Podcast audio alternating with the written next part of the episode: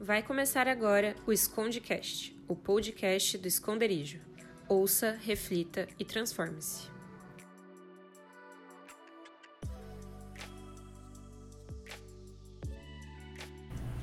Olá, Esconderijo! Estamos aqui hoje em mais um episódio do Escondecast para falar de um tema muito difícil, porém muito importante, que é sobre política porque a gente está na iminência de um segundo turno, então, né, nada mais relevante, mais importante do que falar sobre isso agora. E a gente está aqui hoje com o nosso querido, excelentíssimo Pastor Neto. Ele é cristão, youtuber, camisa aqui do, do esconderijo, juntamente com a Jéssica. Não sei se eu devo dizer bem-vindo, porque afinal de contas a casa é sua, né? Mas bem-vindo do mesmo jeito. Olá, olá, todo mundo que está escutando aí. É um prazer estar aqui com vocês. Tô tentando aqui fazer uma voz de locutor, não sei se eu tô conseguindo. Mas se eu sou youtuber, eu sou o youtuber mais fácil. Começando de novo com esse projeto é através das, das meninas que entraram em contato com a gente. E, foi, e tá sendo muito bom, tá sendo um tempo muito bom. E hoje um assunto, né, bem relevante, tanto para a sociedade brasileira quanto para nós também jovens. E é isso aí. É isso, a gente está aqui também com meu querido colega de faculdade, o Henrique, Henrique Paris estudante de direito, trabalha no ramo bancário, é ativo digitalmente, né? Inclusive, divulgue o seu Instagram, por favor, para que as pessoas conheçam o teu conteúdo. Certo. Olá, pessoal do Esconderijo. Bom dia, boa tarde, boa noite. Não sei que horas que você vai estar assistindo isso. O, a pedido da Yasmin, então, arroba henrique.paris é o Instagram. E é isso. e o Conrado também, Conrado Bastos, CEO da empresa é C, Cebades que fala? Cebeds. É? Cebeds, focado na área do marketing digital, trabalhou em duas campanhas eleitorais, olha só, para vereador, prefeito, deputado estadual, federal, fazendo marketing. Participou de debates políticos em corpo docente de faculdades e escolas. Seja muito bem-vindo. Fala galera, boa tarde aqui pra gente, né? E sem horário para vocês por enquanto, mas é um prazer estar aqui com vocês, conversando um pouquinho, trocando uma ideia, umas experiências para a gente alinhar um ponto de vista em comum aí e tentar mostrar às pessoas que política é, é necessária e precisa ser discutida em nossos meios e enfim. É isso, gente. Eu queria começar perguntando para vocês, porque assim, a gente tá num podcast cristão, né? E tem muita gente hoje em dia que acha que que política, que religião é, não se misturam, né? E até na faculdade, assim, uma coisa que eu vejo muito é que o pessoal não conhece é, o conceito de, de laicidade do Estado. As pessoas falam muito de boca cheia assim, ah, Estado laico, então Estado não, não pode ter nada de religião, não pode ter nada de Deus. O que, que vocês acham sobre, sobre isso, assim? Não sei quem quer começar falando. Fala aí, fala aí. Estreia vai lá. É? Tá. É... Eu acho que por muito tempo criou, nos últimos anos, aí um paradigma, talvez proposital ou não, é, de que política e religião não se discutem, né?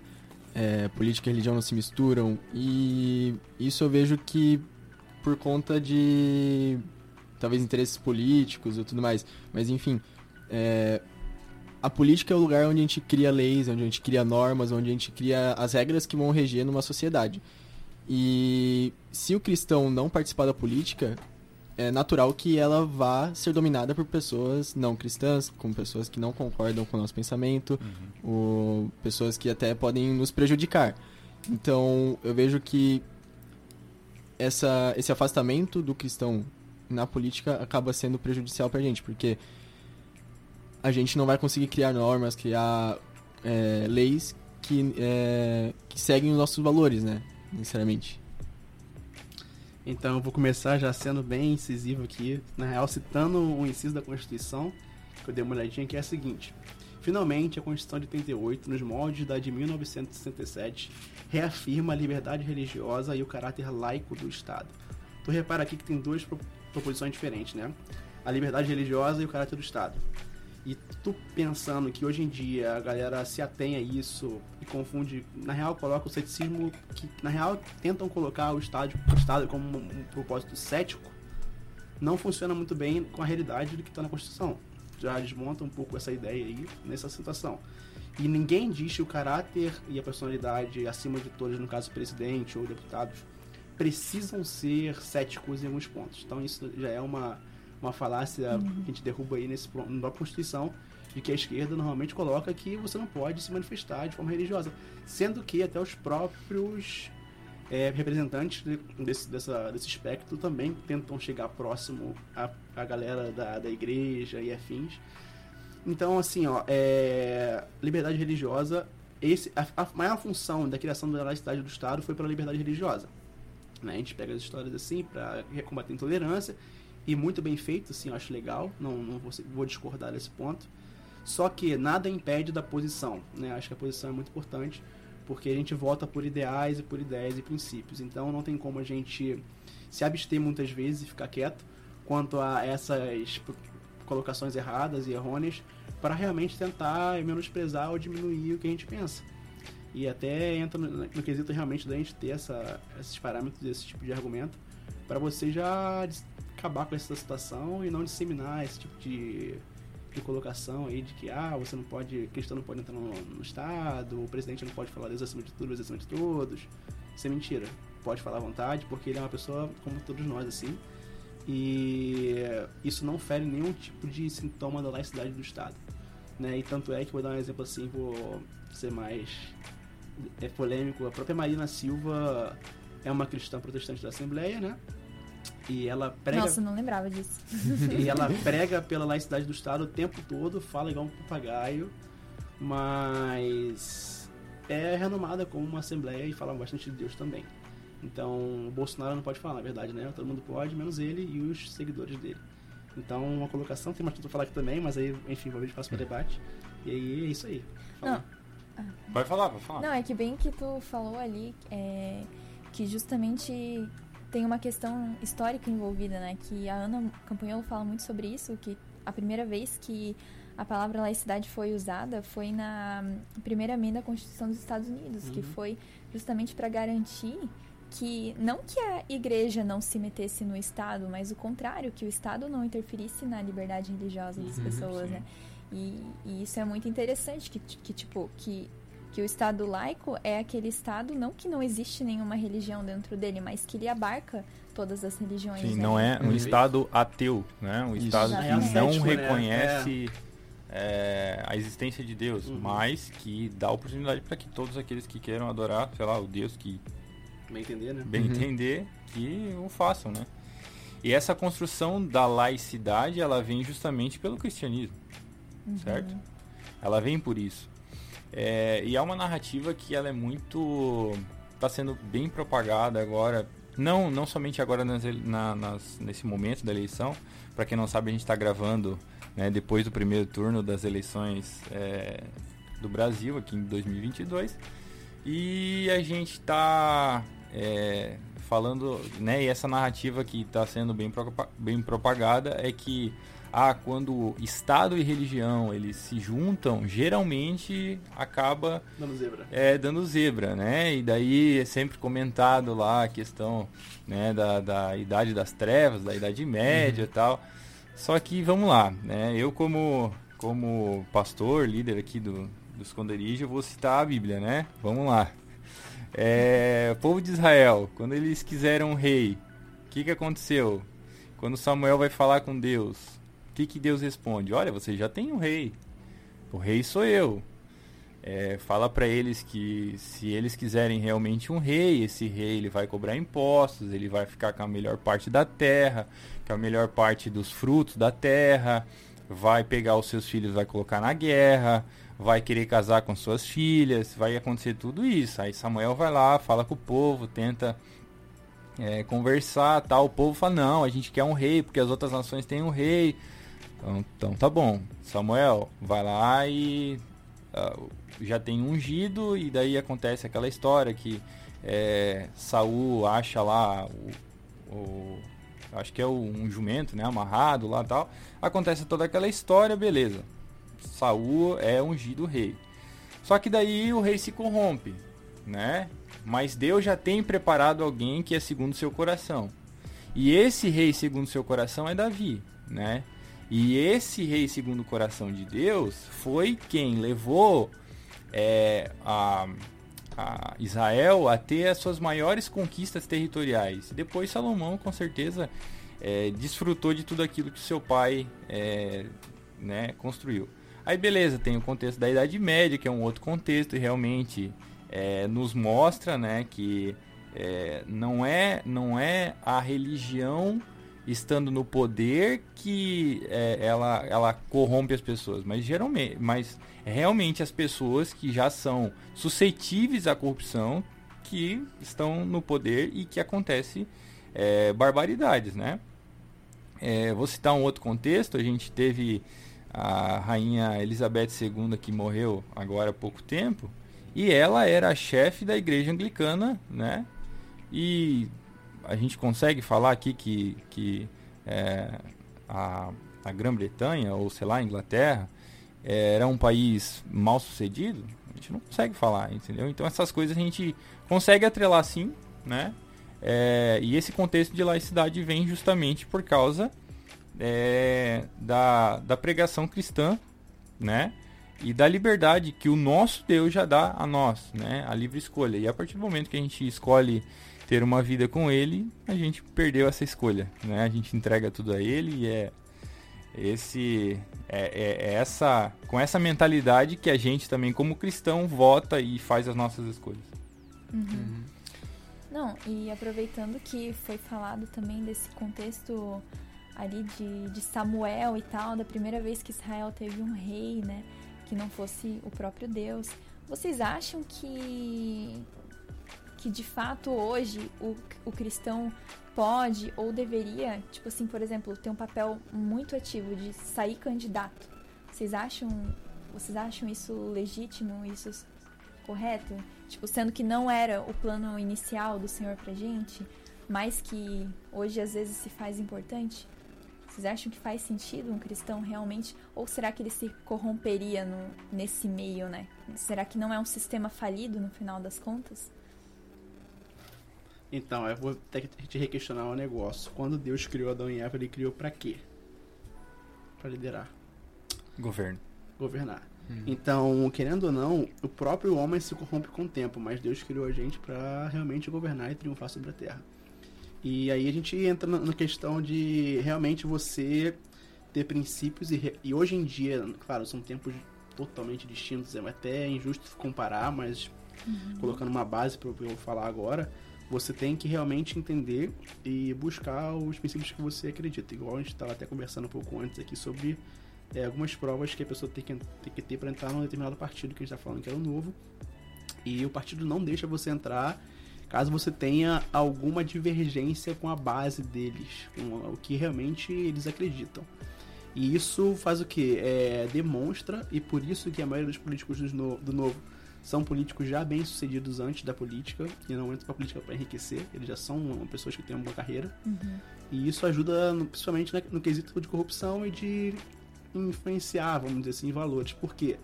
É, quando você já tem um, um, estigma que, na real, a galera acha que política é para você entrar para enriquecer, para ficar milionário, fazer, enfim. Grande, isso era um pensamento que tinha muito antes, né? Até então, a, na própria volta da Constituição, os salários absurdos do, da parte pública e chamam atenção. Uhum. Mas hoje em dia eu creio que isso está se disseminando. E igual eu falo assim, é, a gente teve uma situação que é bem engraçada. O Brasil, eu falo assim não porque por apoio 100% ou por algum ponto de vista específico, mas é por visão geral do mundo, assim, de Brasil. A gente tinha o Brasil antes do Bolsonaro e depois do Bolsonaro. Isso é uma realidade. Isso é verdade. Uhum. Porque assim, ó, antes do Bolsonaro era famoso Teatro das Tesouras, né? E entrava um, saía outro, a gente achava que era diferente, mas era tudo a mesma coisa. E ele quebrou a máquina pública e quebrou novas, novas situações. E inclusive eu vi hoje um podcast do Tarcísio, que ele tava no Flow anteontem, se não me engano. E ele falou assim, cara, a esquerda vive uma liderança há 40 anos, que é o Lula. Se o Bolsonaro morresse hoje, ia ter no mínimo umas 50 lideranças diferentes dentro do meio. Porque ele criou líderes dentro da situação política do Brasil. E achei isso muito interessante, que a gente tá falando sobre liderança, né? Uhum que ele, ele conseguiu colocar o ideal dele, assim, de forma errônea às vezes, claro que sim, enfim, ninguém é perfeito e ele uhum. erra também em colocações, mas para tu ver o caráter da pessoa conseguiu trazer multidões. Já a esquerda não tem isso. E aí você percebe a, a, o abismo, abismo ético assim dos dois lados assim, porque você tem pessoas bem preparadas de um lado e pessoas que militam e gritam do outro. Não digo que não tenham pessoas bem preparadas da esquerda, não digo isso mas lideranças aparentes para o futuro do Brasil, tá, vamos supor que realmente é, acabe a carreira política do Lula, como que será a vida deles, assim, outra, outra, outra uma sobrevida da, da esquerda, não vai ter. É, o que eu consigo ver também é, é que parece que a, a, esquerda ela está em decadência e a direita em ascendência, Uhum. né? Uhum.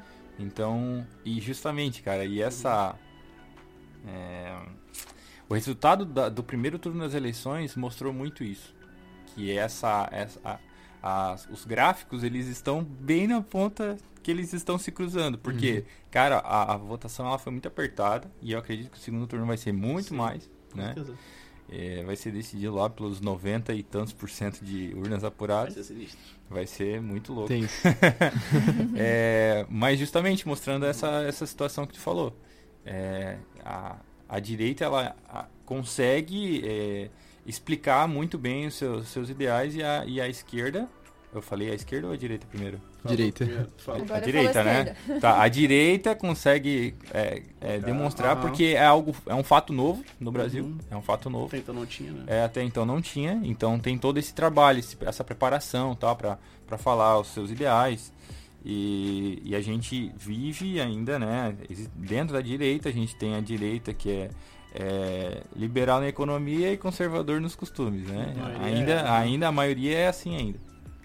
E é interessante ali o que o Conrado falou também, é, de como o, a eleição do Bolsonaro em 2018 mudou o Brasil. Parece que mudou uma chave, assim, porque antes de 2018, ali, tu não via pessoas falando, é, declarando serem cristãs, ou Por conta da política, né? é, na, poli na própria política, ou, por exemplo, esses dias, várias vezes já aconteceu de tá na rua e, e ver alguém passando com um louvor super alto no carro e tal. Uhum. Antigamente não via isso, por quê? Porque o pessoal pensava que a, esquerda dava essa sensação de que a gente era minoria.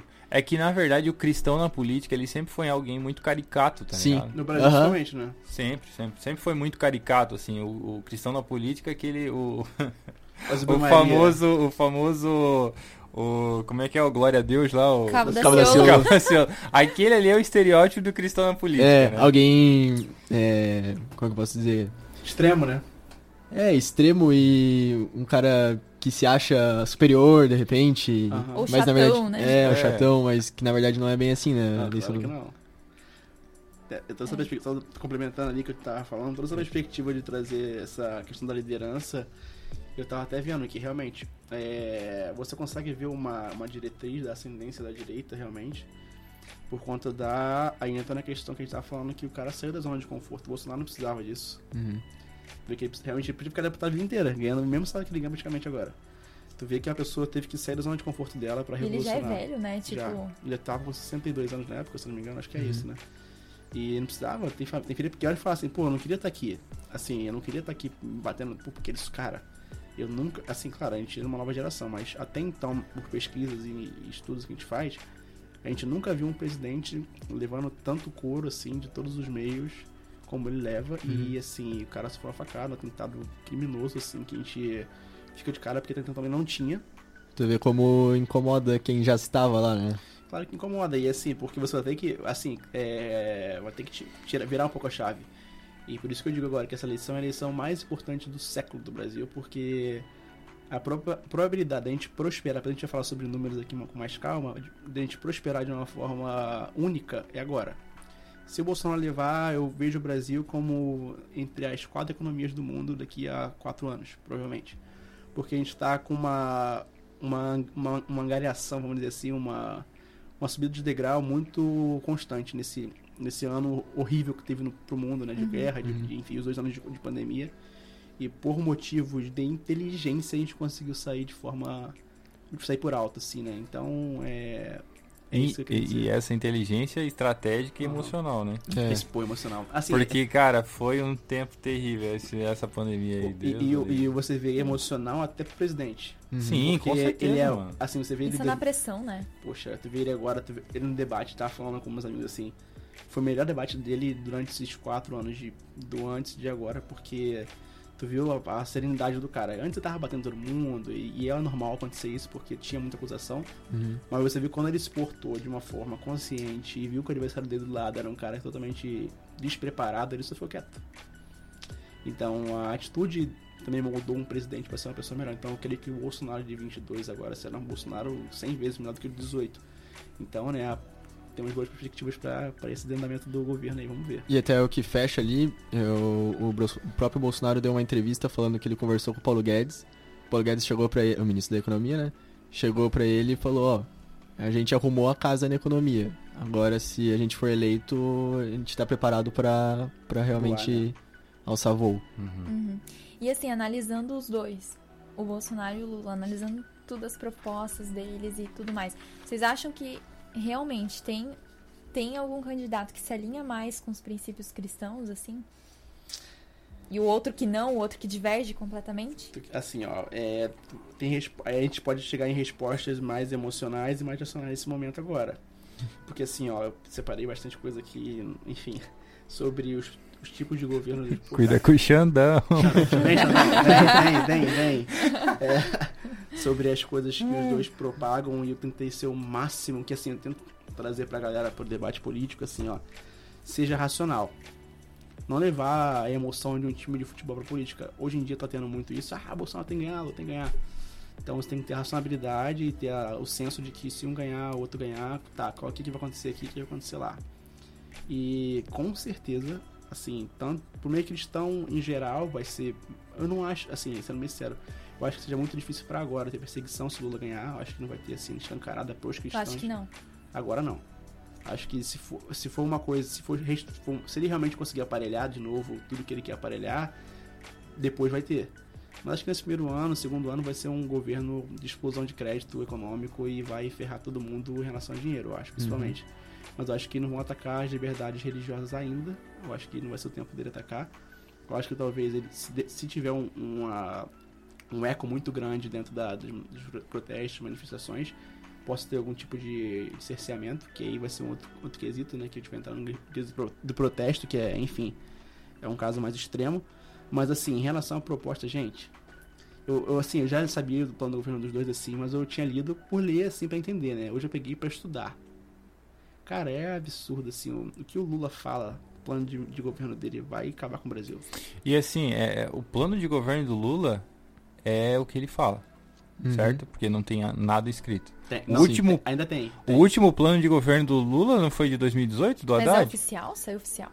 Saiu. tem uma parte, né? Tem uma parte no, no site ah, do PT então. lá do Lula presidente. A pior parte que é o final não tem. Não, é, assim, não, que assim, a pergunta que, a gente, que todo mundo pergunta pro Lula é o seguinte, como, né?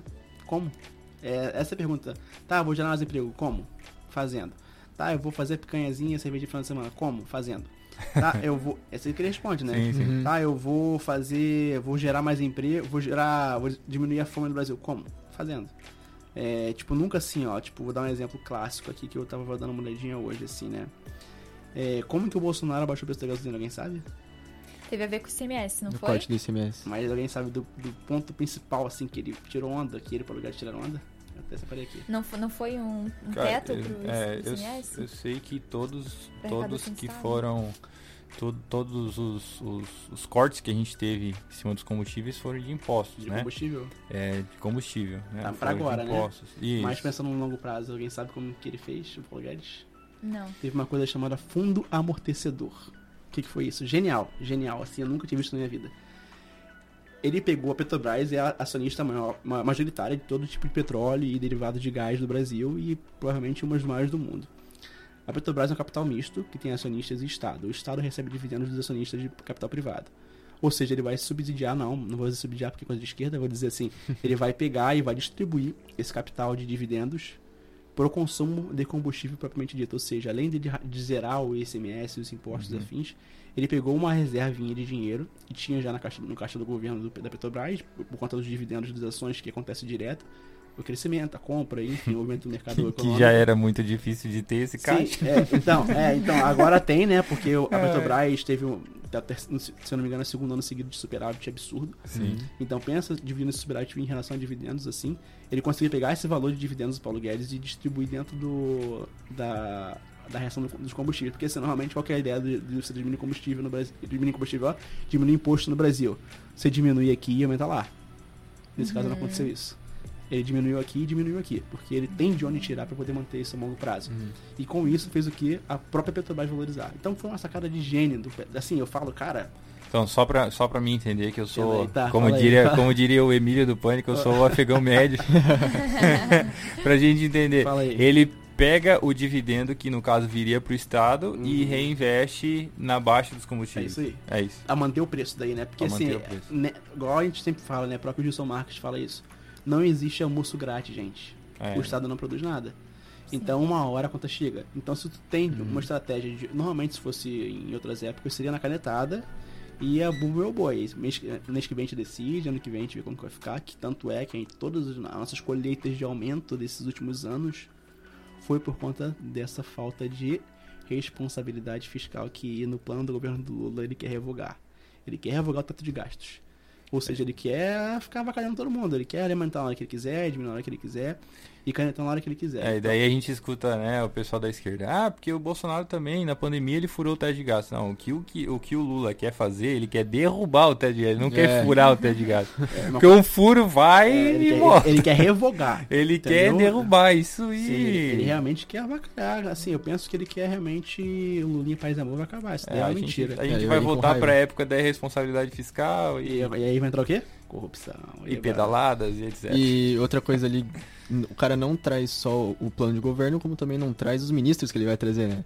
Então, assim, o- olhando pro Deve ser um passado. melhor que o outro. Cara, É. é, bem difícil. É, Haddad é na- bem, na educação, é bem Simone Tebet na nebuloso, agricultura. Assim, e, assim, a- é, é difícil a gente aqui, a gente tá no podcast cristão e tal, e, e a gente representa também um- uma igreja, a gente representa uma, uma comunidade, um grupo de jovens. Só que assim, gente, é difícil a gente não chegar aqui e não falar a verdade. Entendeu? Ah, ah, Neto, você devia ter trazido alguém que também vota na esquerda. que- Mas assim, gente, aqui todo mundo, a gente tem um pensamento aberto, certo? Eu, eu sei é, que algumas algumas pautas de esquerda elas são muito benéficas a, a, a questão ali eu, eu reconheço muito assim que a partir do governo do PT se incluiu né uma uma distribuição de renda como nunca teve antes no Brasil né só que isso é, é verdade, é verdade. Isso começou com o FHC, só que foi cresceu no governo Lula. Eu sei, o Conrado tá aqui do meu lado que ele Já tá procurando falar. anotação ali. Mas o que que acontece? É, é, isso começou na época do PT e a gente, eu, eu reconheço isso, eu sei, eu sei disso. É, só que o que acontece? É, cara, isso era para ser um remédio, mas virou um veneno pro Brasil, sabe? Ah, Neto, então tu tá falando que colocar o, o pobre no orçamento foi um veneno pro Brasil? É, se você quiser olhar por essa perspectiva, você vai olhar e vai, né, é, conseguir enxergar assim, né? Se você entrar pelas suas próprias, é, querer ver isso, você vai ver. Mas querendo ou não, isso acaba sendo um- uma, uma, eu não vou dizer que compra de voto, porque isso é muito forte, mas Teve você também. Você ter uma uma você criar uma dependência de Do uma Estado. de uma classe social é, para se perpetuar no poder. Cara, isso é muito é muito baixo isso, Sim. sabe? É muito baixo isso. Ali a questão do assistencialismo, né? Por exemplo, água pro Nordeste. Tema que o, o Bolsonaro acabou encerrando agora com a transposição do Rio São Francisco. É, pra esquerda não era interessante levar água pro Nordeste realmente. Porque o Nordeste sempre deu voto pra eles, justamente dentro da, da promessa de que eles iam levar água pro, pro Nordeste. Só que nunca levaram. Daí chega o Bolsonaro lá e realmente leva. Então, assim. Eu não, eu não consigo nem, eu não consigo nem, é, é, é, tipo isso, isso, é, o que o Henrique Paris está falando agora, se é um, é um, o mais terrível de todos. Mas assim, ó, é, é, o, a, a, a burocracia que o PT colocava em tudo que ele colocava à mão, em tudo quanto é obra que ele colocava à mão, fazia com que a- as obras não fossem entregadas. E assim e, e- esse esse pensamento de que ah o fulano que é o meu inimigo político começou eu não vou terminar porque toda toda a bajulação no caso vai ser para aquele que começou Então isso é uma praga no nosso país e, e- e eu, eu reconheço que no governo Bolsonaro isso terminou, sabe? Então, é, para você que tá, que tá escutando esse podcast, não é que a gente é, tá querendo puxar sardinha para um candidato, mas a gente olha a situação e, e, cara, e sem cegueira nenhuma, a gente consegue ver que um candidato é melhor. Ai, perdão. É melhor do que o outro. Acabei de fazer uma, uma. Emocionado. uma bela de uma arte aqui. Mas é justamente isso. Então, olha só, eu vou. Só pra gente complementar aqui, eu vou ler um pouquinho. Que eu, eu vou. Antes. Ah, tá tirando dados de onde? Da voz da minha cabeça? Não. Fonte do UOL, se alguém quiser depois a gente passa os dados, tá? E do UOL, que também não é uma coisa lá Essa, bem confiável. UOL aí não é muito bom. Não é muito bom. Mas eu peguei porque eu achei bem. Esse tipo de artigo, porque ele escreveu bem legal. Porque ele, ele pegou as principais é, propostas dos dois governos e colocou bem explícito lá de como ver. Ou seja, e eu vou dizer uma coisa que é muito interessante e vai falar um- uma situação que sempre é comentada em relação ao meio ambiente. Olha só, Lula, revogar teto de gastos, criar mais ministérios, prometer sempre aumentar o salário acima da inflação, que não tem como fazer isso na, na lógica. Recolocar pobres e trabalhadores no orçamento. Como? Que a gente está falando agora. Combater a cadeia de alimentos, que entraria em relação à inflação. A- é, taxar maiores fortunas, que, enfim, né? A gente já sabe o que vai acontecer. Retomada da Petrobras. Eu, eu, eu tô dando uma interrogaçãozinha assim, tipo, tá de sacanagem comigo. restabelecer, olha só, restabelecer instrumentos de combate à corrupção. Gente, é, não, é, não, é, não é piada, tá? Ele, ele colocou isso no plano de governo dele mesmo. É, regulação das mídias, que é uma coisa bem preocupante. Dar mais instrumentos à justiça atuar nas mídias sociais e afins. Nova legislação trabalhista. É, resumir, reassumir o, o, situações de encargos e afins. Ou seja, a gente teve uma, agora uma reforma trabalhista pelo governo Bolsonaro que diminuiu muitos encargos e manteve muitos trabalhos na, na pandemia. E ele quer simplesmente acabar com a, reforma, com a reforma trabalhista. Ele quer colocar a CLT de 45, de 30 da Getúlio Vargas lá, mais de, enfim, 80 anos aí de CLT, ele quer colocar de volta na ativa. Então, ou seja, os empresários vão tomar na cabeça e a gente não vai conseguir realmente desonerar nossa folha de trabalho e nossos tipos de imposto. Então, você, tô dando só alguns, alguns pontos que tem mais de 50, eu separei mais ou menos 12 aqui, pra você analisar que realmente esse cara não tem como governar o Brasil. E a questão principal é a seguinte, ele parou no tempo, ele não pensa mais no Brasil atualizado, no Brasil tecnológico, no Brasil pra frente. Exemplo disso é que ele quer colocar dinheiro no SUS, na máquina do SUS, normalmente na base, sim, na, na propagação de contratos diretos e afins. Já o Bolsonaro está pensando em colocar esse dinheiro de investimento em tecnologia, ou seja, ele está pensando em fazer um programa de saúde digital, que você vai facilitar todo tipo de marcação de médico. Assim, graças a Deus aqui, eu sou do Rio de Janeiro, para quem não sabe, né? Aqui no Sul a gente não tem problema com saúde pública, não tem, tá? Se tiver 2, 3%. Agora, eu, eu, você vai no Rio de Janeiro e, cara, é terrível, terrível. A pessoa morre geralmente esperando uma, uma situação de, de cirurgia e afins. Então, você pensa como que seria fácil como ajudaria, talvez, um pobre ou alguém que, um senhor de idade, que precisa de uma coisa mais urgente, a não entrar em filas, você conseguir fazer tudo de casa. Então, poxa, olha, a diferença de, de pensamento em relação a, a, a progresso, vamos dizer assim, né? Sim, a, a gente já tem, né, o SUS é, digital ali. É, foi ele que criou, que ele implementou, na verdade, assim, né? Então, a- até eu, eu tava vendo uma entrevista é, de alguém que é do governo falando sobre a digitalização né, do. Plano de saúde, né? Não somente do plano de saúde, mas ali a partir do, do gov.br ali. Uhum, né? coisa. Então, são 4 mil serviços que foram digitalizados, mano. 4 mil serviços. Tá? Sabe o que, que é isso? É você não precisar sair de casa, perder um dia de trabalho para você ir lá no postinho ou numa unidade de saúde próxima da sua casa para marcar um exame e demorar ali 3, 4 mil. Então, isso tudo você faz online hoje, sem sair da sua casa.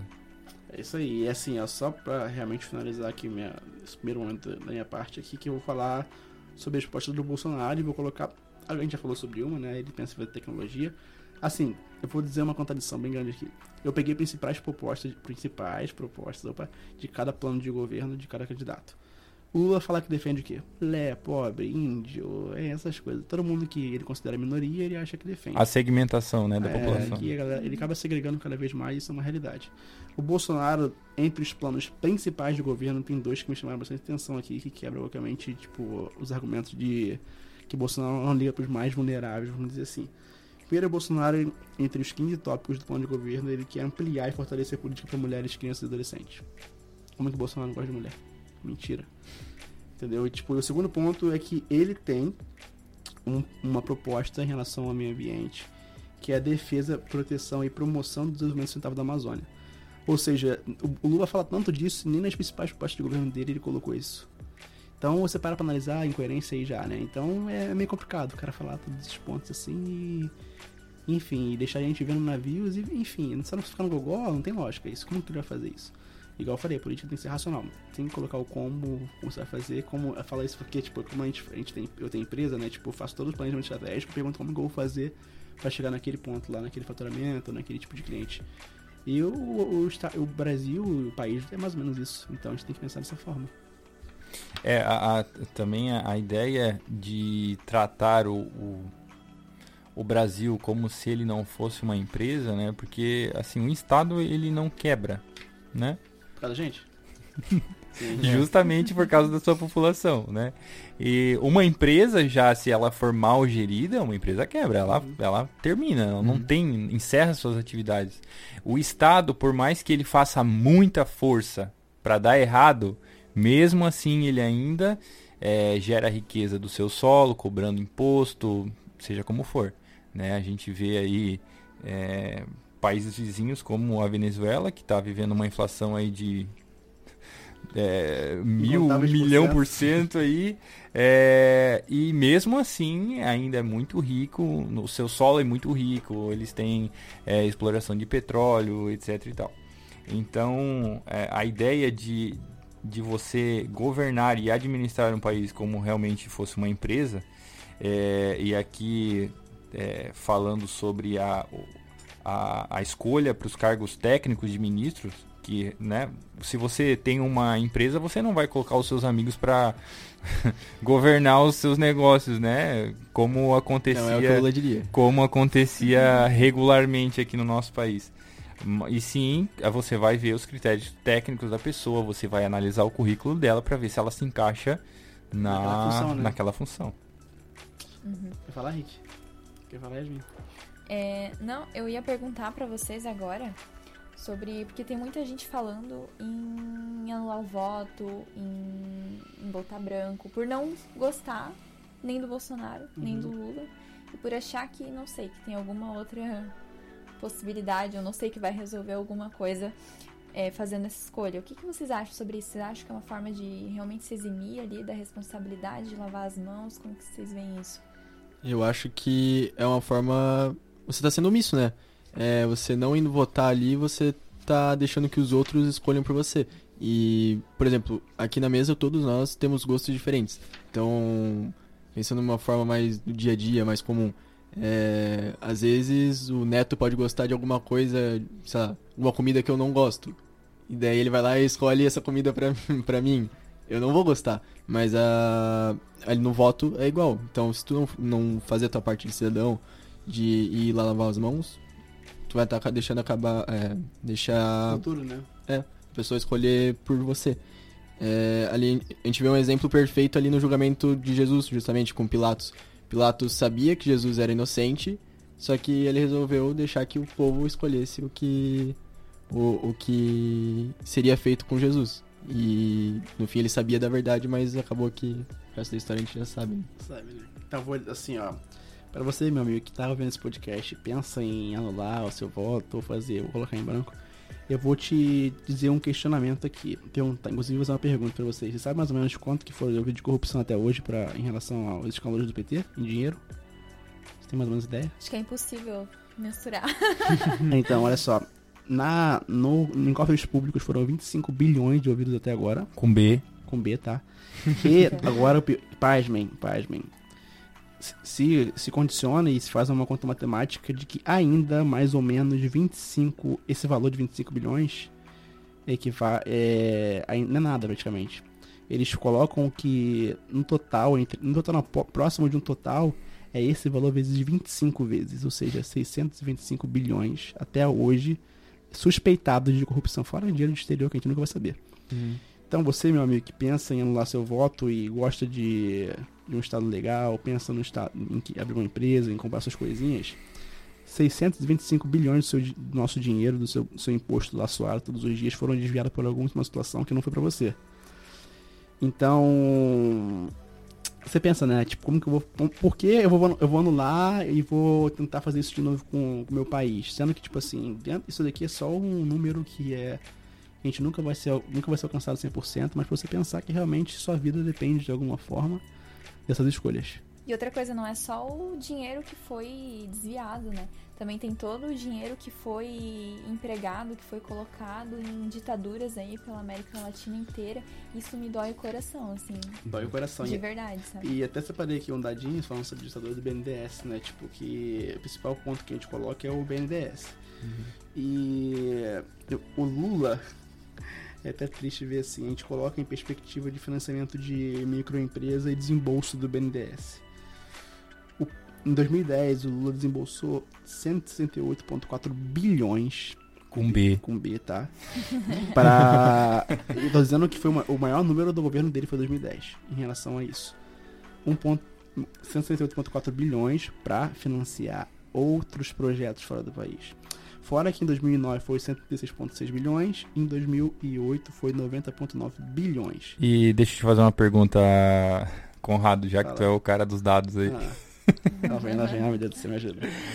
Qual que foi a garantia para que esse dinheiro retornasse? Zero. Porque assim, ó, a ideia que ele fala até no William Vac, que é que ele colocava e mexia dinheiro, engraçado que foi só na, em lugares que ele gostava, né? Cuba, Venezuela, Angola. Lugares prósperos, Moçambique. né? É. Só lugar com dinheiro, nossa, por que ele não investiu no, sei lá, no fundo é, monetário da Inglaterra ou algum tipo de situação para gerar uma, uma perspectiva de agricultura em outros países que não são tão bons assim, engraçado, né? Fazer porto em Moçambique, opa. Então, tipo assim, é, você para pra analisar que realmente foi um dinheiro muito enviesado que quem pagou? Os bobões aqui. Então a gente tá realmente querendo ser o bobo da corte de novo e isso não pode acontecer. Gente, vocês lembram do Mais Médicos? Lembro. Do escândalo que deu? Uhum. Gente, eu tenho dó daqueles médicos assim, Coitado ó. dos caras, é De difícil. verdade, já saíram de Cuba, vêm pra cá, ganham, ganhavam 30% do salário deles. É, na verdade, eles pagavam para ter uma liberdade, né? Exatamente. Cara, O próprio Lula se queima aí, né? O próprio PT se queima nessa situação, né? Porque o cara se fo- ref- O Lula financiou Cuba e os caras vieram pra cá pra quê? E eles declaram uma outra situação. Tá. E aí? E se eu não me engano, eles até queriam ficar aqui no Brasil, né? Quando acabou o programa, eles queriam ficar aqui no E o Brasil. Bolsonaro acabou com mais médicos, só que acolheu todos os É. médicos que ficaram. Então você- nenhum- você crente que reclama do dízimo, o- os médicos do é, cubanos do Mais Médico, eles pagavam o dízimo também, só que o dízimo ficava para eles e 90% ia- É, que sacanagem, né? Tipo o Estado mesmo, né, cara? E assim, ó. é doído, é doído. Voltando à questão da, do porquê anular o voto, eu separei aqui só alguns escândalos de corrupção do PT, uns sete, tá? Que a gente provavelmente a galera nem imagina que tinha, que é o famoso escândalo dos aloprados, e esse daqui eu achei bem interessante porque é aquela coisa da tática de guerra de, guerrilha comunista ideológica. É, acuse do que você é, como que é? Eu esqueci, essa, essa perspectiva. E, e você, é, enfim, resumindo assim, é você vai fazer o que você acusa. Ou seja, eles. É, Já dizia Lenin. é Lenin, era famoso. eu não queria falar nesse cara porque é difícil, né? Tô brincando. Mas assim, ó. É, esse escândalo dos aloprados do dossiê era o quê? E olha que engraçado. O PT em 2006 começou a ter os problemas de corrupção no mensalão e afins e tudo mais. E rolou a famosa é, máfia das ambulâncias. Vocês já falaram isso aí já uma vez? Já. Uhum. Que aí eles colocaram. Eles tentaram incriminar duas pessoas específicas. Um, dois integrantes do PT tentaram comprar dossiês e falsificar algumas assinaturas para incriminar duas pessoas específicas que estavam na política. Quem que era, adivinha? Quem adivinhar ganha uma bala fina depois do, Cara, do podcast. Eu vou ficar assim de babado. É...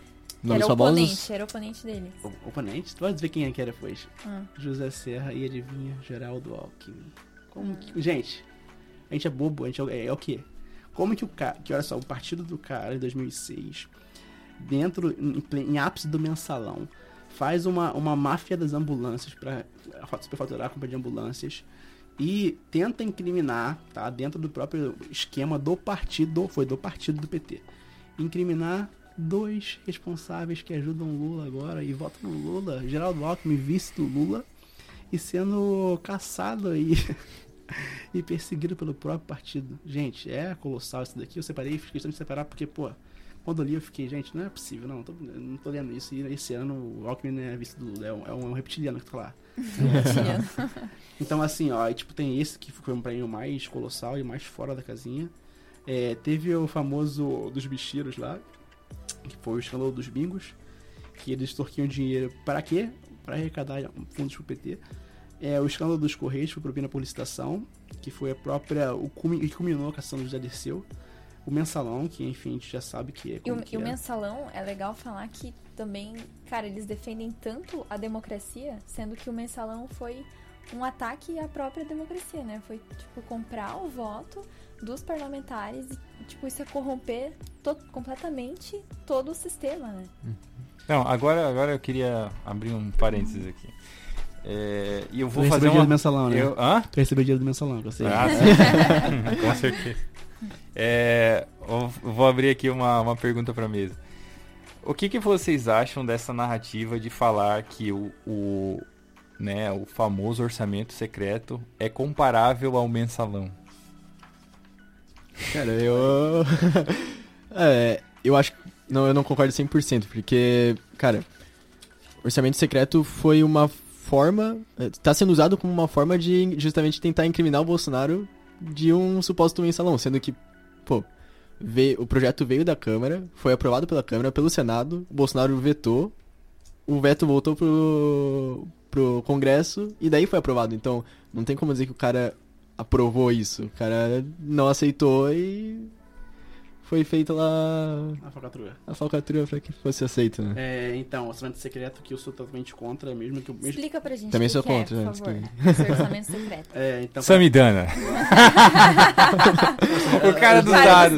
O PVC, o PVC do... É, então, eu sou totalmente contra, até acho que o Bolsonaro errou nisso. Pra mim, enfim, pode até ser por conta da governabilidade lá dele, que ele, ele prega lá e que ele não teve poder pra fazer isso. E se- mas aí entra uma questão muito complicada que se ele canetasse, ele ia levar na cabeça. Então ia falar que era impeachment, ia começar o choro da esquerda.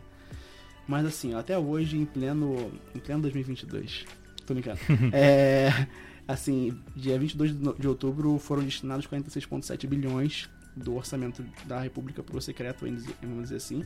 E que é isso? É praticamente você destinar toda uma, uma parte da- das decisões para os deputados e afins governantes de est- estado e município. Ou seja, o Bolsonaro não tem controle é, desse valor, sabe? Tipo, ele Da vai... onde que eles vão É, usar perfeito. esse valor. É o, é o funil final que a gente chama, né? Tipo, se ele vai usar pra educação, pra saúde, pra colocar é, dente de ouro. É assim, praticamente ele não tem controle sobre isso. Então, isso é bem grave, porque é complicado e o orçamento não é secreto, tá, gente? Porque esse nome, assim, eu achei que foi uma, uma doideira. Que não era secreto, você pode entrar no portal da transparência e ver quanto que é. E o próprio Bolsonaro falou assim, que ele não é maluco o suficiente de dar dinheiro pro PT. E a galera do PT tá usando esse dinheiro. Uhum, sim. Muito dinheiro, Os muito deputados. dinheiro.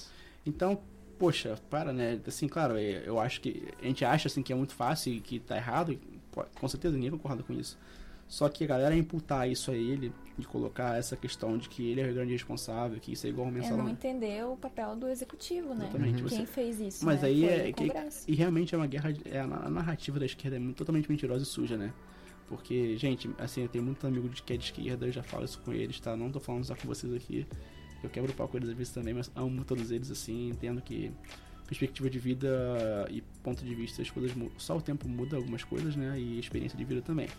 Mas, tipo assim, e, o Bolsonaro já falou também ontem no próprio sabatino do SBT que teve, porque o Lula correu do debate, né? E assim, ele falou que se ele entrar de novo, ele vai vetar 100% do, do orçamento secreto. Ou Só seja, que ele veta, o Congresso derruba. só que aí no Congresso. É o quê? No Congresso. A gente ah, tem o Congresso. nada. Aí, Aí muda o jogo, entendeu? aí o jogo Por vai... i- aí então, isso, por- eu até assim, eu vou dar um, um dado aqui é bem legal. Eu acho que o Bolsonaro já empatou a eleição, tá? Eu acho com convicção isso. Também Uhum, acho. Também acho. Porque assim, ó, e não é achismo em geral, porque eu peguei alguma. uma- Lembrando que nós estamos no dia 22 de outubro. E, assim, a, a probabilidade de virada é, é grande. E assim, eu acho por quê? Porque eu tenho alguns outros projetos e meus amigos in- fazem investimento esportivo e eles trabalham muito com cotação, né? Tipo, de, de análise geral. É, dentro de algumas casas de investimento esportivo, o- quando acabou o primeiro turno, o Bolsonaro tava com uma diferença de, do- de, de cotação de quase três vezes o valor do Lula. Uhum. Quatro, ali perto de 4, Lula perto de 1, um, ali, né? Hoje tá igual. Tá empatado. Esse exato momento, até tirei. Vou mostrar pra vocês aqui, ó, que não é mentira minha. E qual, tá que é, e qual que é a reação do pessoal que vai investir? O que, que é isso? Isso quer dizer que o mercado tá apoiando o Bolsonaro. Ah, Entendeu? Por isso que a cotação. E o povo tá acreditando mais no Bolsonaro aqui, ó, dentro da Sporting Bet, que é Uhum. uma casa. 1,85, tá? Tipo, é um dado real, gente, não é mentira. Então, tipo assim, além disso tudo, né? Além da- das próprias mo- monções aí, das, das movimentações, o Bolsonaro, provavelmente, já tá empatando esse jogo aí. Porque, assim, é insustentável a mentira o tempo todo. Sim. E, enfim, a gente vai no próximo ponto que vai ser bem mais polêmico, que a gente vai falar daqui a pouco. E vai ser bem complicado. E, enfim, só pra já finalizar, talvez, o nosso próprio contexto de temas polêmicos aqui, é a questão do sigilo dos 100 anos, né? Que a gente fala, ah, Bolsonaro, eu vou, eu vou tirar seu sigilo dos 100 anos quando entrar lá. Primeira coisa que eu vou fazer. Tem alguns pontos, aí a gente pega pra analisar, tá? O Bolsonaro colocou o sigilo dos 100 anos em quê? A própria Dilma fez isso algumas vezes, tá? E ela, a, só Na verdade, Então, foi uma criação do governo Dilma, né? É mais ou menos. O Foi que, que é o sigilo de 100 anos? É o cara poder colocar é, um- uma barreira em algumas informações. Mas aí você escolhe o que você quer colocar. Aí o Bolsonaro, co- assim, pela lógica seria uma coisa ruim. E, entre aspas, assim, tem que analisar onde vai ser colocado. Eu vou te dizer agora. Mas elas são, elas são de é, estritamente pessoais. Não. Aí Não? eu vou falar agora. É, o próprio Bolsonaro colocou na vida pessoal dele, ponto. Ele colocou na vida. O Bolsonaro colocou na vida pessoal dele esse, esse sigilo em relação à cartão de vacinação dele e onde a filha dele. Qual que é o tipo de trajeto que a filha dele faz pra ir pra escola militar. Cartão presidencial, acho também, né? cartão presidencial próprio, né, dele que ele tem, Sim. Bolsonaro, não um cartão corporativo geral. E a Dilma colocou, gente, pasmem, adivinha pra quê? Ela pediu sigilo para mais ou menos 760 documentos envolvendo o Odebrecht. Por quê? Será? Ninguém alguém sabe? Nossa. Ela colocou sigilo de. Não foi sigilo total de 100 anos, foi de 25 anos. E que foi o secreto, tem o secreto, o super secreto, tem uma coisa assim. Então, tipo assim, por que será, né? E aí você vê a análise. O cara. Chega a ser ridículo. A galera tá batendo nele porque ele travou o próprio cartão de vacinação dele, que acho que é de todos. E por conta de coisas familiares dele, assim. Também tem uma coisa que lá que eu vi que eu não gostei que ele fez, que foi em relação a arquivar alguns processos de. de tem, tem que ser um pouco coerente. É, ele Os arquiv- filhos dele?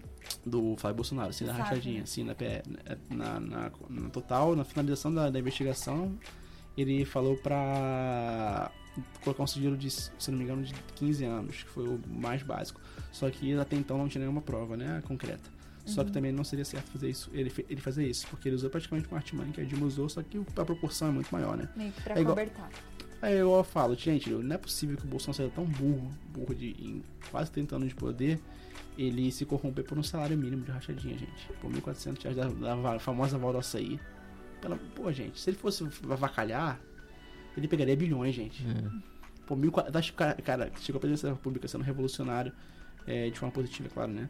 É, ia se ganhar por 1.400 reais e 30 anos de poder, ninguém achou nada ainda 100% dele. Ficando nesse batendo umas décadas meio malucas assim.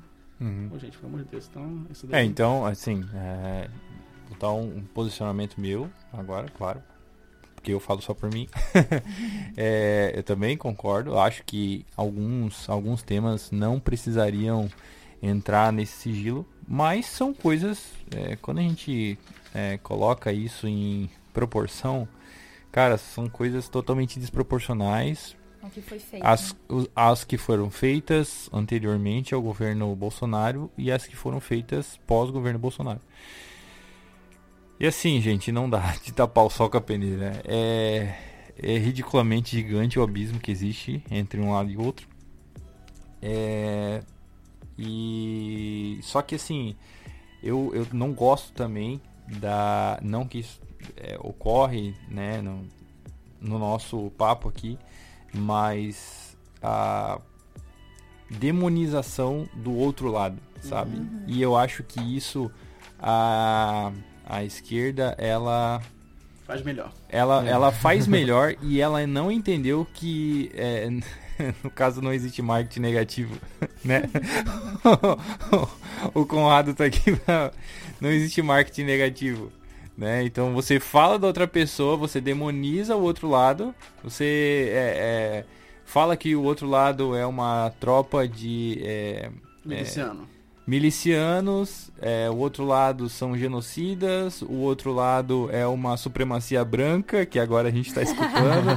então, gente, pelo amor de Deus, é, você demoniza o outro lado pra, pra ter algum, algum bem pra si, entendeu? Então, eu acho que eles não entenderam ainda essa pegada e eles, eles estão é, colhendo os frutos disso, sabe? Uhum. É, achar que todo mundo é igual a eles e que todo mundo vai cair nessa narrativa. Uhum. Vou falar uma coisa aí. Finalizar aí. É só pra falar um negócio que eu não tinha falado em relação a. Falando muito, gente, desculpa. Falar mais. Fala na velocidade 2.0 do WhatsApp. Eu falo- Tu acha que eu falo rápido? Fala, fala. Então eu vou falar devagar, gente. Espero que vocês estejam me entendendo. tá? Mas a gente tá, tá te Tá acompanhando. entendendo? Então, olha só. É, cinco fatos de que o governo PT foi medíocre. E adivinha o que, que tem aqui nos cinco fatos, Neto? Chutei, chutei o que você falou. O que, que tem nos cinco fatos? Cinco aí, chutei. Cara, o que, que eu O, o falei? pri- o principal candidato foi preso. Ah, isso daí Ou não. não. Isso daí, isso daí- não, eu, eu peguei pontos que vão mais a fundo, assim. ó. De corrupção. Não, nada de corrupção. Agora só de, de gestão. Dá uma dica, senhor Hum. Mistério, diga. Desempenho medíocre no combate à desigualdade. Ah, tá. Ah, Então é o seguinte, gente, olha só. É... No período de 2001 a 2015, o Brasil foi o pior país. Foi o país com maior concentração de renda no topo da pirâmide. Todo mundo. E que se você tem. E assim, um terço da desigualdade do Brasil e, e, e geral foi proporcionada pelo PT.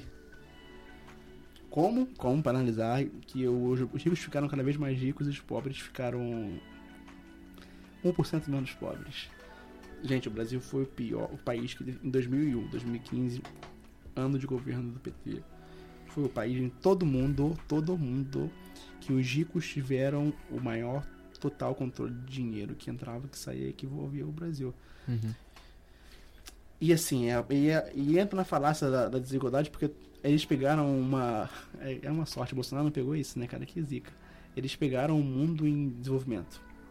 A fome, a fome já estava caindo já quando eles pegaram, desde a época do, do fim da ditadura militar, a fome já estava em, em, em decréscimo. A desigualdade também. E mesmo com isso tudo, eles conseguiram fazer um desempenho péssimo disso. Por exemplo, assim, ó. Um dos piores da América Latina, na verdade. né? Não é, de tudo, do mundo todo aqui, ó. Isso, vou falar agora, desempenho econômico. É, e eu peguei até antes, tá? Um pouquinho. De 94 a 2006, o Brasil foi o Brasil que menos cresceu entre os países emergentes. O PIB, nesse tempo, tá contando com o super governo do Lula lá, é, cresceu 31,4% nesse tempo todo. Ou seja, 22 anos de governo, entre aspas, de centro-esquerda e esquerda. O PIB cresceu, gente, 1,42% ao ano. Tem noção como que é ridículo isso? Num país que estava em ascensão econômica e outros pontos. E a média dos países. Olha aí, aí tu fica de cara, né? A média dos países emergentes, junto com o Brasil, China, na época, entre outros assim, foi de 152,2% nesse mesmo período. A conta, a conta é muito, muito discrepante. Então, tipo assim, igual o Ciro fala, né? Vou dar uma menção aqui, o famoso Ciro Gomes, que, enfim, é, já sabia que a gente ia fazer no final das contas, né? A gente sabia isso. Ele falou assim, por, pelo, pelo o, nenhum presidente nunca ter dado nada pro pobre, o, pouco, o pouquíssimo que o Lula deu e o PT deu foram muito pra eles. Então, tipo, é a Porque não tem como comparar, Sim. né? Não, não tinha um outro ponto a Não ser comparado. Então a falácia que. A falácia argumentativa que eles colocam que o Lula tirou todo mundo da pobreza é a famosa mentira enraizada, porque assim, ó, foi um momento que ele pegou a economia voando e conseguiu ferrar. com- Gente, o famoso pegou. o- é, teve menos 8% de recessão de, em PIB em geral, né? Até o final do governo. E o que Como- eles chamavam de herança maldita ainda, né? O FHC, desse, o FHC pode ser o que for. É o Mukirana, tá defendendo o Lula agora, mas ele de- deixou o governo redondinho, Sim, cara. Foi sim. um plano de governo bem legal dele. Mas aí a gente pega e o cara falando essas coisas, gente. Ah, eu tô triste E, aqui. e assim, é bizarro tu pensar que o FHC deixou um, um governo redondinho pra ele. Tava tendo uma depressão no começo. Ele trouxe os dados, ele começa a ler, ele começa a ficar depressivo. Ele tá murchando, gente. Você não tem noção do que tá acontecendo. Tô chorando aqui, gente. Não botem no por favor. Mas, meu, Ai. o, o cara. O FHC deixou o, o governo redondinho pro, pro Lula. Houve o boom, da- o boom das commodities lá, a questão da China. A China tava em ascensão, então o mundo tava num momento bom. E a gente teve um dos piores é, desempenhos da América Latina.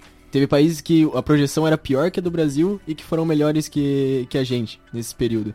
E agora, o daí trazendo mais pra atualidade, né? O Bolsonaro com guerra e com pandemia, a gente tá num.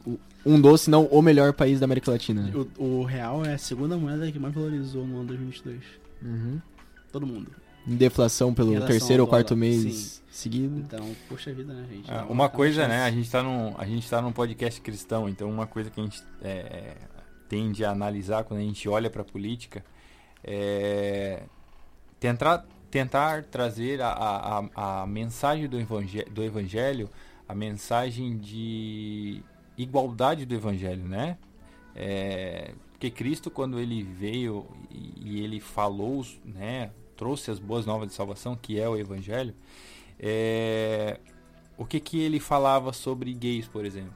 O que que ele falava sobre os pobres? O que que ele falava sobre As viúvas. as viúvas? O que que ele falava? é, sim, ele falou, mas o evangelho ele, ele é uma condenação do pecado, né? Então é anteriormente a práticas políticas, anteriormente a, a qualquer movimento político existe a transformação do homem, né?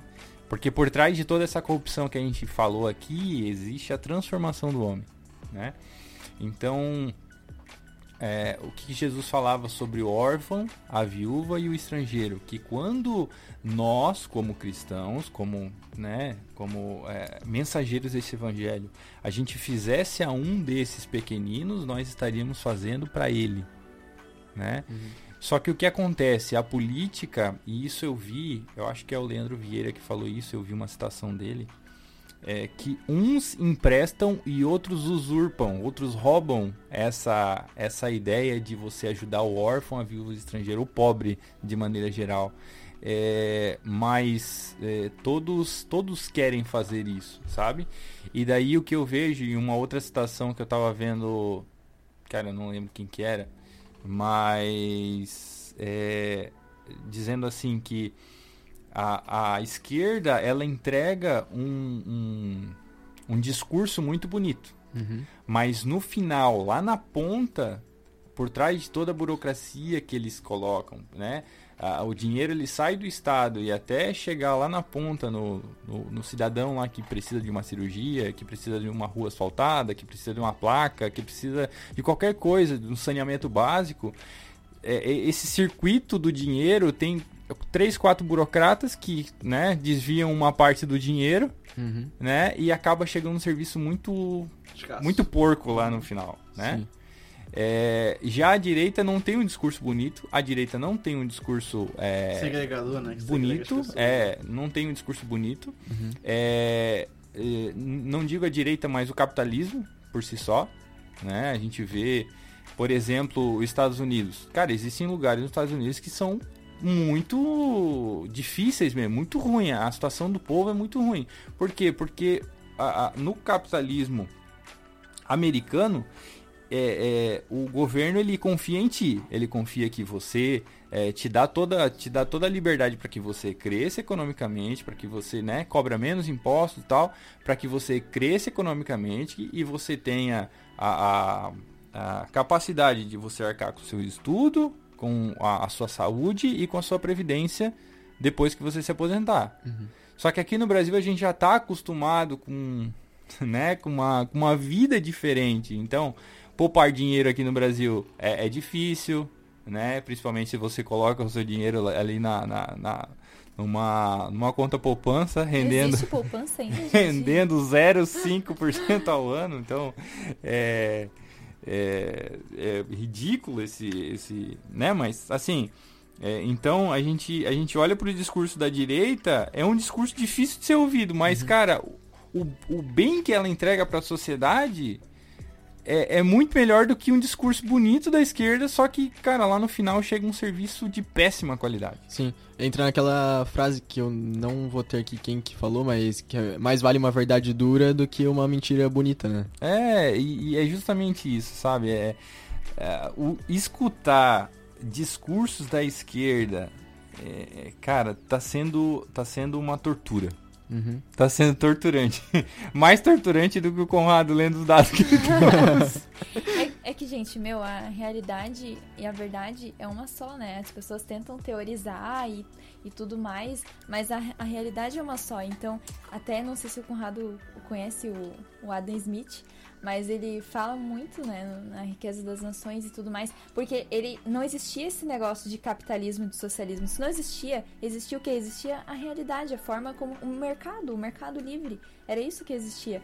E quando ele começou é, a falar sobre isso e até o próprio ah, o capitalismo foi algo que foi o Marx que criou essa palavra, o capitalismo, como se fosse algo pejorativo, como se fosse algo Captação de tudo. al- algo ruim. Mas a verdade é essa que que a riqueza, acho que as pessoas precisam mudar isso na cabeça delas, que a riqueza não é um, um bolo para ser repartido, né? Que ela precisa ser gerada, que as pessoas precisam trabalhar para que ela para que ela seja gerada. Não dá para tu simplesmente pegar e começar a sair repartindo porque aquilo ali vai acabar, né? Então, de- realmente as pessoas precisam é, trabalhar e, e aquela coisa de não existir almo- almoço grátis e tudo mais, né?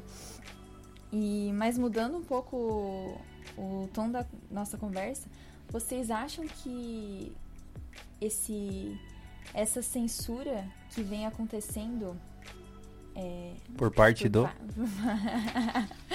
esse Não, não, não. ativismo Quem que judicial, assim, Meu Deus. um certo cabeça de ovo. Vocês acham que isso vai influenciar, no fim das contas, em alguma coisa, no resultado das urnas? Olha, no início eu pensava que ia, que ia acabar ferrando com a gente, mas eu trouxe até aqui o, o artigo 5 da Constituição, que é. no- Hoje em dia não tá mais valendo tanto, mas enfim. Artigo 5 Todos são iguais perante a lei, sem distinção de qualquer natureza, garantindo-se aos brasileiros e aos estrangeiros residentes no país a invi- inviolabilidade do direito à vida, à liberdade, à igualdade, à segurança e pro- propriedade. Nos termos seguintes: é livre manifesta- manifestação do pensamento, sendo vedado o anonimato. É, então aqui a gente vê na carta mais importante da República dizendo que não deveria existir a censura, mas enfim, por todo o aparelhamento do, é, do Estado ali do, do que foi feito nos últimos anos, tá, tá digamos que tá tendo, mas eu acho que tá sendo um tiro no próprio pé, porque com o passar do- dos dias aí, porque as pessoas estão percebendo, entrando ali que nem o Neto falou, que aquele discurso bonito de, de liberdade, que Mentira, você pode falar o que tu quiser e tal, da esquerda, é, não tá sendo cumprido, não tá sendo verdade. Então as pessoas estão percebendo, quem tava na dúvida ali tá percebendo que realmente é, não é bem assim, né? Que é quem, quem realmente defende liberdade é a direita. Que, por exemplo, quatro anos o Bolsonaro foi massacrado pela mídia e nunca mandou ninguém ser censurado. E agora, durante Ele o período... mandava se lascar, mas não É. falava.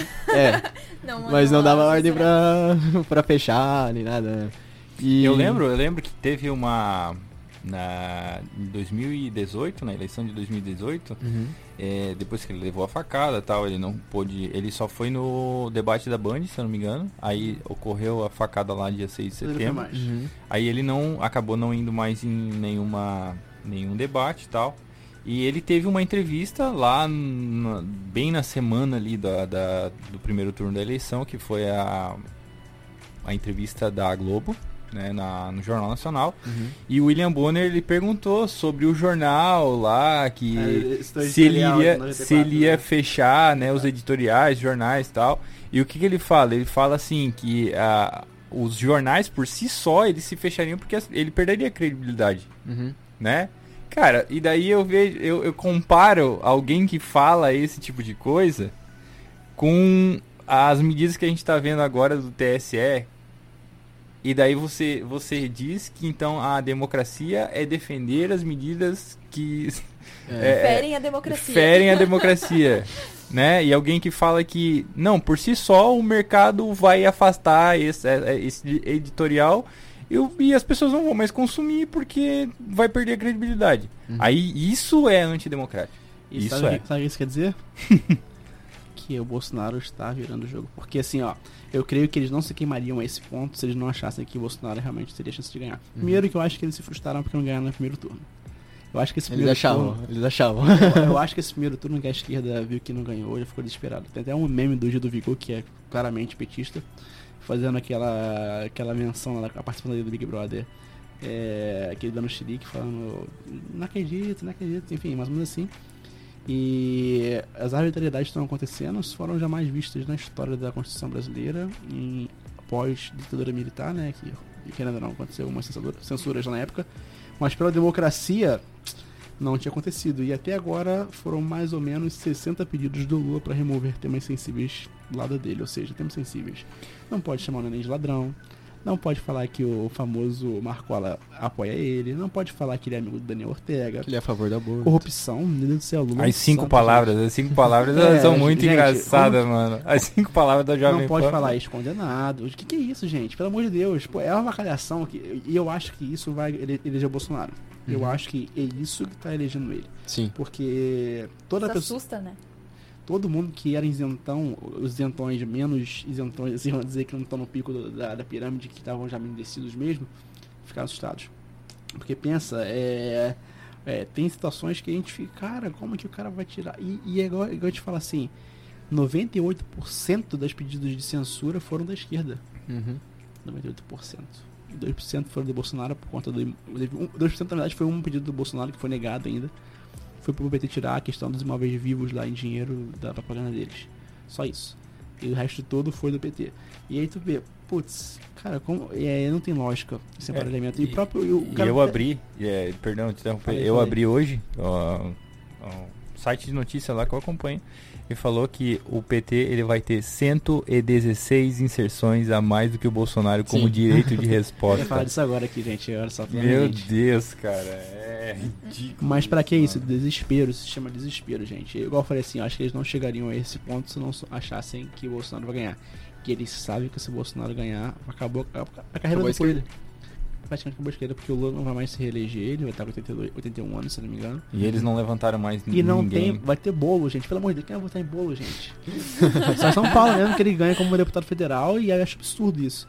Mas, cara, gente, o que, é é isso? coeficiente eleitoral. Até Pô. saiu uma pesquisa essa semana, se não me engano, depois de ter rolado todas as censuras ali, falando que ah, o medo da população da volta do governo do PT depois das censuras aumentou muito mais. Porque. A rejeição do elemento também, né? É, é bem isso. Então, tipo, é absurdo. E assim, tu vê Alexandre de Moraes lá, e tu até- saiu até na notícia do New York Times lá, o homem que diz o que pode ser dito no Brasil. Tipo, gente, New York Que Times- vergonha pra gente. E o né? jornal do New York Times é progressista, tá, É. gente? Só pode dizer pra vocês. Pra você ver que o censo, Hum. até o censo da, da galera da esquerda de fora do, do Brasil tá ficando já meio. Opa. é, Tá estranho o negócio lá. Tipo, e eu, aí a gente fala assim: ah, o Lula fala que o Bolsonaro somente. Gente, a cada 10 palavras do Lula, 11 são mentiras, tá? É, e não é brincadeira, porque ele, ele fala, ele nem, assim, vai, dar uma menção honrosa pra ele, só pra falar que eu Isso não aí sou é fake news, hein? Já- Não, ele, ele falou. Se, se o TSE fazer as contas que tu falou agora, era. eles vão bloquear. Uma lá na minha casa pra empreender. É, pra fazer busca de prevenção na minha casa pra ver se eu acho alguma coisa do Bolsonaro lá. Uma mala de dinheirinho.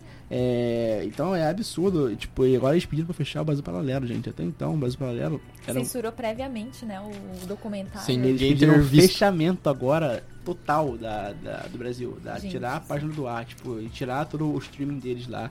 É o Ministério da Verdade, lembra que tinha, não? É. No George Orwell. Então, é, tipo, e é colossal porque assim, ó, é. Se pegar a Dani- a Daniel Ortega, Nicolás Maduro, Miguel Dias de Cuba, Gustavo Petro da Colômbia, inclusive Gustavo Petro da Colômbia, pasmem, gente, esquerda ganhou a eleição, tentou passar agora um projeto de lei lá na Colômbia para regulamentar as mídias também, que engraçado, né? Não, porra, pelo amor de Deus. E a gente analisa tudo isso daí e tem o Lula, cara, debate, eu peguei é, algumas mentiras dele no debate, tipo assim, foi no meu governo que criamos a lei contra a lavagem de dinheiro. Mentira. Mentira, foi o Fernando Henrique que criou. Aume- Aumento para trabalhadores. Ele falou que o aumento de, salário de, de mínimo na, na, no governo dele foi de 90%. Mentira, não foi. Chegou no máximo 87% no último ano de governo. Ele começou com 18%. Ele falou que 90% todo ano. Mentira de novo. 22 milhões de emprego criado que ele criou na época de governo dele. Mentira de novo. Foram no máximo apurados 15,3 milhões. Ou seja, um número que é. Não é mentira, é uma minha verdade, que eles gostam muito disso, da minha verdade, né? É, e isso daqui foi até. Vou até deixar pra você, pra, pra Yasmin falar. O Brasil foi o último país a garantir voto feminino, dando a alusão de que o Bolsonaro era contra as mulheres. Que é uma outra mentira. É, porque até então, a própria Argentina, que é o antro da democracia do, da América Latina, nossa, o peronismo lá é maravilhoso. foi um país que liberou. Aqueles que vieram de barco da Europa. É, foi, foram um país que liber, foi um país que liberou depois do Brasil o voto da mulher. No Brasil foi em 1932, o primeiro voto, a sanção de voto feminino. E na Argentina em 1947 e elas só conseguiram votar em 51 e Paraguai 61. Então, tipo assim, ele conta muita mentira descarada e meia verdade, que pra mim é o pior de tudo. Sim. Porque você, a meia verdade você induz muito ignorante a acreditar no que ele tá falando, e é fogo, né? E tem, engraçado que tem até vídeo dele, dele mesmo falando que, ah, eu vou para fora do país, aí lá pra Europa e eu invento uns números e, e o pessoal lá. acredita que tem 30 milhões de crianças na rua. Aí o cara fala, pô, presidente, não tem como, porque é maior que o número de população do Brasil. Mas eles acreditam. É, de... Aí, não ia dar de andar na rua, presidente. Pô, é sacanagem demais, gente. E essa questão da censura, para mim, é uma coisa que, quanto ao, ao o coeficiente geral, acho que está sendo muito positivo e agradeço. Obrigado, TSE, obrigado, Alexandre de Moraes, por isso. e tá indo tão contra eles que, assim, é, na, na própria Jovem Pan que foi censurada, é, eu acho interessante que a Jovem Pan ela traz os dois lados, né? Uhum. Tem um dos jornalistas que ele é filiado ao PT. Noblar, e... o próprio Noblar, cabeça de baque lá. É... Eu não sei se foi ele, mas eu acho que foi outro. Mas teve um, um, cara que ele falou que ele acha, ele tá achando absurdo, ele, ele é de esquerda, ele tá achando absurdo Finalmente, né? as censuras. Sensato. E o PT pediu para desfiliar ele. Sério? Nossa, uhum. gente. E, assim, aí tem a própria questão também que você tá falando comigo que é de esquerda. O Ciro Gomes, o rei da democracia do Nordeste, o coronelzão, é, quando a Tábua do Amaral votou a favor da reforma da Previdência, ele tirou ela do PDT. Nossa. Foi um dos favores a tirar a filiação dela, tanto é que hoje ela é do PSB. E meu amigo, que votava no Ciro assiduadamente em 2018, viu isso. Ele é um dos caras que eu respeito e tipo, converso com mesmo sendo contra o Bolsonaro e a direita. Ele não apoia mais o Ciro, por conta disso. Mas agora apoia o PT, enfim, eu não entendo isso. Mas é, esse é o questionamento. Mas tu vê que realmente é, é uma, uma. fere muito a democracia os preceitos de esquerda, porque um exemplo assim, né? A gente tá falando de direita e de esquerda, né? Os aspectos políticos. O novo, ele só expulsa alguém quando a pessoa mente ou, ou faz alguma arbitrariedade que vá contra os valores do, do partido. A pessoa votar alguma coisa lá, basicamente não é tão interferente assim, tipo, tal, da moral votou no negócio que, pela lógica dela, ia ser uma população e ela foi cortada do partido do PDT. É, o Sabará, Felipe Sabará, se não me engano, foi ele que sofreu um. deram um corte dele porque ele mentiu no currículo dele contra um novo o próprio João Moeda agora, e a vergonha pura, ele está sendo sofrendo teve alguns tipos de situação para ele ser desfiliado e expulso do partido por conta das coisas que ele fala não agregarem e não serem condizentes ao que o partido pensa. Então você vê a diferença de direita e esquerda, a direita está é, tá se estruturando e eu creio que se o Bolsonaro por algum motivo não ganhar essa eleição, em 2016 a gente tem ótimos representantes para voltar e que Deus queira que realmente tenha uma continuação. Não sou a favor 100% de direitos de governos é, de um espectro político serem por muito tempo, porque senão vira uma ditadura e acaba não tendo uhum. algum tipo de ideias. Então, creio... A alternância de poder é muito importante. Sim, é importante. Sim. Então, tipo, igual o próprio Tarcísio falou assim, o Lula só Lula voltar agora é desastroso. Não, assim, se ele tivesse feito um bom governo, seria desastroso também. Mas ele fez um péssimo governo pela situação da, da, da história tá voltando agora totalmente ultrapassado. O Lula é um tiozão de 80 anos que acha que picanha e cerveja vai no mercado vai comprar realmente. Eu acho que realmente ele acredita no que tá falando, sabe? Ele realmente acredita naquilo. Sim. E. Cara, eu acho que já. Se, igual eu falei pra você, por isso que eles estão tão desesperados, por isso que eles estão aparelhando o TSE, estão aparelhando é, vários pontos. Estavam. É, vamos ver, né? Deus queira que sim. E eu creio que as urnas vão dizer a resposta e o Bolsonaro, eu creio que uma verdade do Bolsonaro é possível por conta dos dados e das decisões que a gente tá falando aqui. E só queria comentar que o Henrique tava falando. Desculpa. Tava falando sobre a Jovem Pan. Que. É, da Jovem Pan ser mais de um lado, né? E particularmente eu não acho nada de errado na mídia escolher um lado. Porque até nos Estados Unidos é meio que assim, né? Tipo, tem a hum. Fox, que eu acho que é mais de direita, e a CNN, que é mais esquerda. Então, tu consegue. É, a pessoa que está assistindo consegue ter uma. saber o que está assistindo. É, tipo, ah, uma linha editorial, ela não tem. Né? Não tem problema nenhum. Ah, uhum. Ah, se eu tenho uma linha editorial mais de esquerda. Não tem problema. É. Até hum. é bom para quem tá assistindo, porque tu consegue claro. ver ambos os lados, né? É. Então, eu não acho. É que, o, é que o pior de tudo, o mais chato de tudo, é você é, né, você vê uma no caso um, uma, um canal inteiro de televisão é, se dizer, ah não, nós Isento. somos isentos, não, não escolhemos um lado, e daí você vê assim, é- é, são atrocidades o que eles fazem com as notícias. É uma hipocrisia, né, gente? É uma Eles-. É que na verdade eles já descobriram que eles não precisam ir atrás da verdade, eles só precisam da manchete. Uhum. Essa é a real, porque o brasileiro lê a manchete, ele não lê a notícia. Famoso clickbait. Né? Clickbait. Então, é, é uma prática que está sendo cada vez mais comum pelo advento da internet. É, então eles entram, eles, é, né, eles, eles fazem né, a, a manchete ali, o brasileiro lê a manchete. show Não, de bola. e é engraçado Vamos lá. Que, que assim, eu tava dando uma olhadinha em relação à atitude de terra do antes de vir pra cá, né? Quantos que o Bolsonaro tinha entregado e tudo mais. Tava falando assim, no Veja, na Veja, né? Veja e no Estadão e Folha, enfim, coisas assim, né? Aquelas mídias que não podem se pro- pronunciar o nome, que senão dá ruim. É, o Bolsonaro acerta entregar 400 mil títulos de terras, mas É, esse mas é muito chato. mas. Ou seja, nunca, nunca, nunca, nunca tem um. Bolsonaro acertou por ter dado 400 Tá mil títulos de terra. despiorando. E assim- Infelizmente, vamos falar de notícia boa. É, entendeu? E é quase. Pô, que isso, gente. É, é um negócio assim que é, que é visível. E é interessante visível. reparar também que quando é pra falar mal, daí eles falam, ó, o Bolsonaro fez tal coisa. O governo cara. Bolsonaro fez tal coisa. A dessa semana foi a, cara, melhor. O quê? Pessoal, infelizmente eu vou ter que dar uma de advogada do diabo. O Bolsonaro, ele tá crescendo no sul, no sudeste, entre os evangélicos. muito engraçado, cara. Como que, como que. Aí o Bolsonaro já parecia que era um vidente, ele nem sabia o que acontecer. Como que o cara fala que realmente as coisas vão. vão a própria população vai descredibilizar? E, igual eu tava falando assim, o maior partido dessa eleição foram as pesquisas, né? Porque, gente.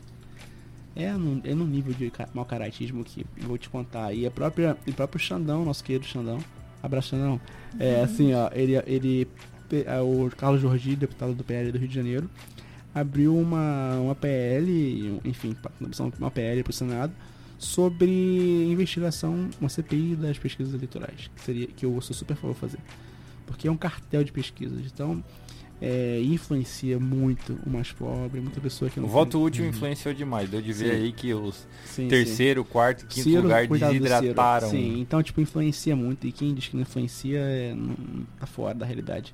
Então tem que ter, tipo, uma olhadinha, tem que ver o que tá acontecendo, porque não tem lógica. Em 2018 aconteceu, agora mais forte ainda, e a gente vê que é uma coisa escancarada e falando que o Lula ganhou no primeiro turno de lavada, que erraram em tudo, gente. Todos os estados do Bolsonaro elegeu quase todos os governadores que ele colocou, todos os senadores que ele colocou, ele elegeu, senadores. Então, como que pode? Sim. Ah, e, e, porra, O, o nosso horário deu uma corrida, É. né? Nós já temos aí. Que isso, deve ter uma hora e Cara. meia já de podcast. Conversar sobre Batemos- isso é bom, né? Acho que a gente vai ter que marcar um outro podcast e falar sobre futebol, porque Ah. vai durar bastante tempo também. Ai, mas assim, é, eu queria terminar perguntando pra vocês, é, e eu queria que você- a gente fosse bem breve nisso, sobre a carta do Lula aos evangélicos. Que, vocês acharam? Eu vi, eu vi evangélico isento, cara, ficando revoltado com a carta, porque não abrange nada daquilo que os evangélicos estão temendo que irá acontecer, que é a, a- o, o evangélico não tem medo de, de não poder mais ir no culto, é de realmente a sua pregação ser censurada, mano. É o que tá acontecendo hoje. Então a gente vê aí alguns alguns pastores que vão falar sobre, sei lá, homossexualismo no púlpito. a pregação deles está sendo censurada.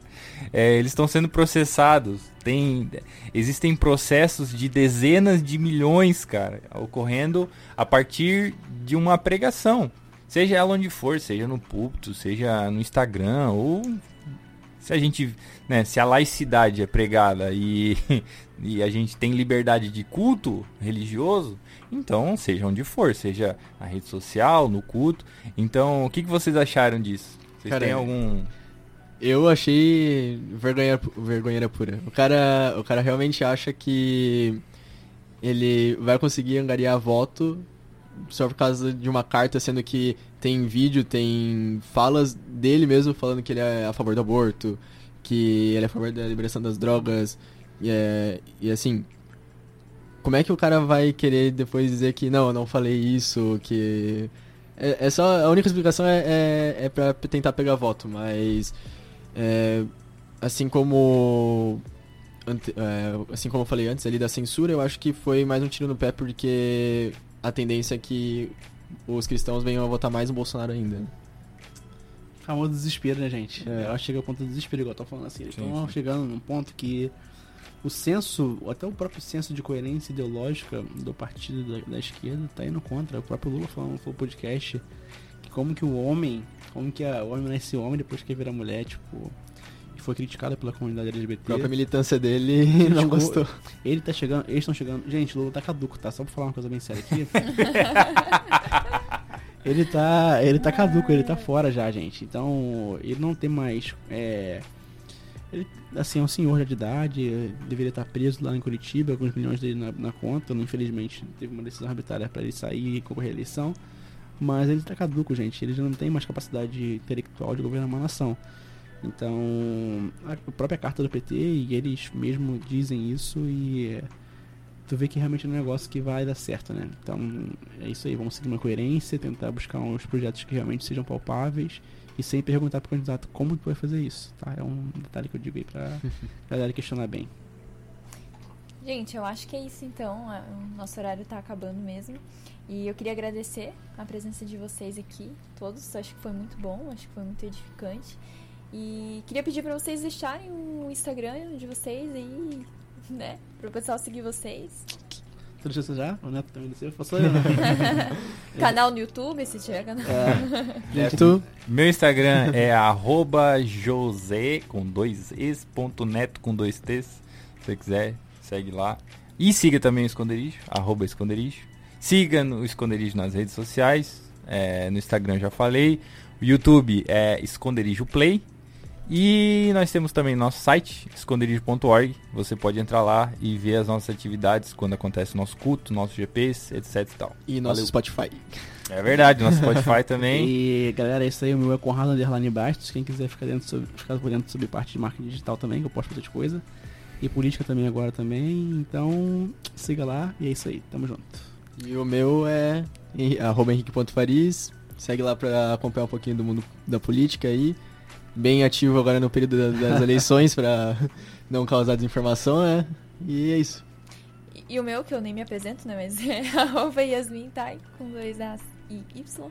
E é isso, gente. Muito obrigada e até mais. Valeu. Valeu, gente. Valeu. Abraço.